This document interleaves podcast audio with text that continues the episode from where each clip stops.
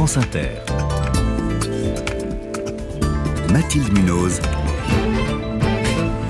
Le 5-7. 6h21, la filière bio est-elle la grande perdante de la crise agricole? Gabriel Attal va prendre la parole ce matin à 9h, conférence de presse, pour faire le point sur les réponses apportées par le gouvernement, alors que le Salon de l'agriculture de Paris ouvre dans trois jours. Bonjour Loïc Madeline. Bonjour. Vous êtes membre de la Fédération nationale d'agriculture biologique qui représente 10 000 fermes en France. Vous en êtes le secrétaire national chargé de la PAC. Vous-même avez une ferme dans l'Orne. Les agriculteurs bio se sentent abandonnés par le gouvernement? Oui, tout à fait. Nous sommes abandonnés et depuis euh, la période où on avait des soutiens publics et une politique volontariste très forte et où on a réussi à engager des surfaces, c'est-à-dire la période 2017-2018, on a eu un abandon progressif de ces soutiens publics qui nous propulse aujourd'hui dans cette crise inédite en agriculture biologique. Et là, jusqu'à présent, euh, tout ce qui a été fait euh, pour répondre à la colère des agriculteurs qui ont mené des blocages, notamment, va à l'encontre de l'agriculture que vous vous défendez? Alors non, ça va pas à l'encontre. Nous, ce que l'on réclame surtout, c'est de poursuivre les efforts qui ont été engagés, c'est-à-dire on a eu un premier plan de sauvegarde qui a permis euh, de maintenir un certain nombre de systèmes en agriculture biologique. Et là, ce qu'on demande, c'est la poursuite de ces efforts. Et donc un plan de soutien qu'on a chiffré à 271 millions d'euros. C'est dire l'ampleur de la crise en agriculture bio. Et ce chiffrage, il provient de la Fédération d'agriculture bio, de la FNSEA, des filières bio, de la coopération agricole. Il a été voté au 49.3 il a été voté pardon, à l'Assemblée nationale et mhm. retoqué au 49.3. Donc on redemande ce plan de soutien à 271 millions d'euros pour maintenir les systèmes en agriculture bio. Mais quand je vous demandais si euh, les mesures qui avaient été prises jusqu'à présent euh, pouvaient aller à l'encontre de, de, votre agriculture, euh, entre guillemets, c'est parce que vous l'avez vu, il y a déjà eu des réunions dans plusieurs départements avec la préfecture, des mesures qui ont été prises pour alléger certaines contraintes environnementales sur les épandages de fertilisants, sur le fait de pouvoir arracher des haies. Il y a aussi la suspension du plan éco-phyto. J'imagine que tout ça, vous ne défendez pas ces mesures. Oui, absolument. Euh, il, faut, réussir à sortir par le haut de cette crise. Hein. Il n'est pas question de vivre à crédit sur les questions environnementales et de contourner les difficultés. Nous, ce qu'on propose, c'est un projet de transformation de l'agriculture dans lequel on a un horizon ambitieux pour la bio. Si on stimule le développement de l'agriculture bio, on stimule le passage d'un grand nombre de producteurs vers l'agriculture bio. Quand on l'abandonne et qu'on la laisse dans ces difficultés, eh bien, on ne crée pas l'envie ni l'appétence de tous les producteurs à rejoindre euh, ce mouvement d'agriculture biologique.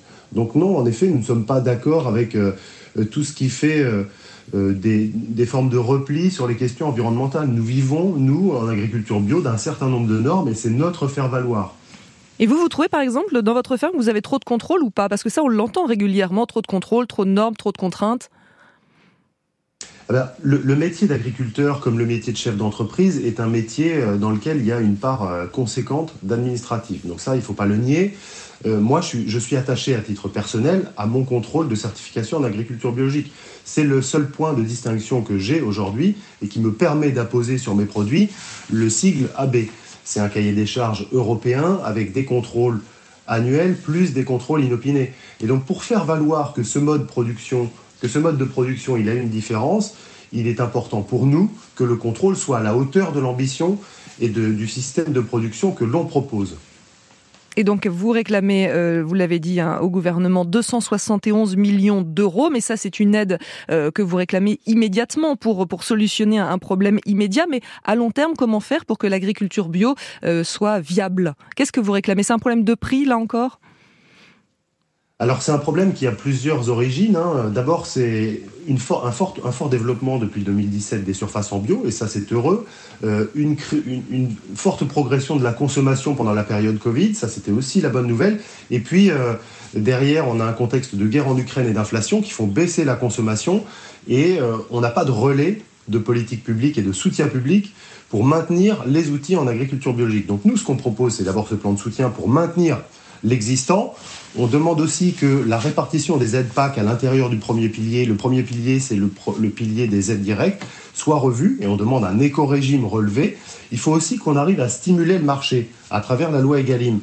Euh, en, gros, l'État peut s'engager aussi euh, sur des cantines 100% euh, bio.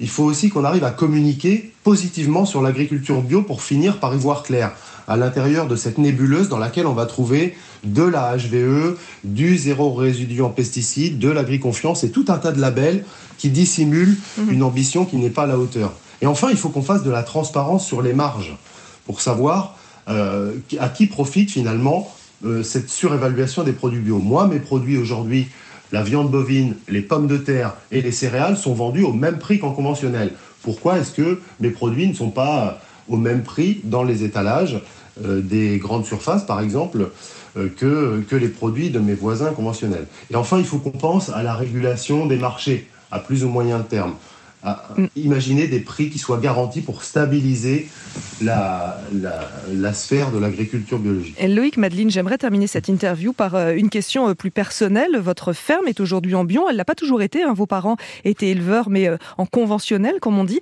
Est-ce que vos parents vivaient mieux que vous? Est-ce que c'était plus simple, justement, de ne pas être bio?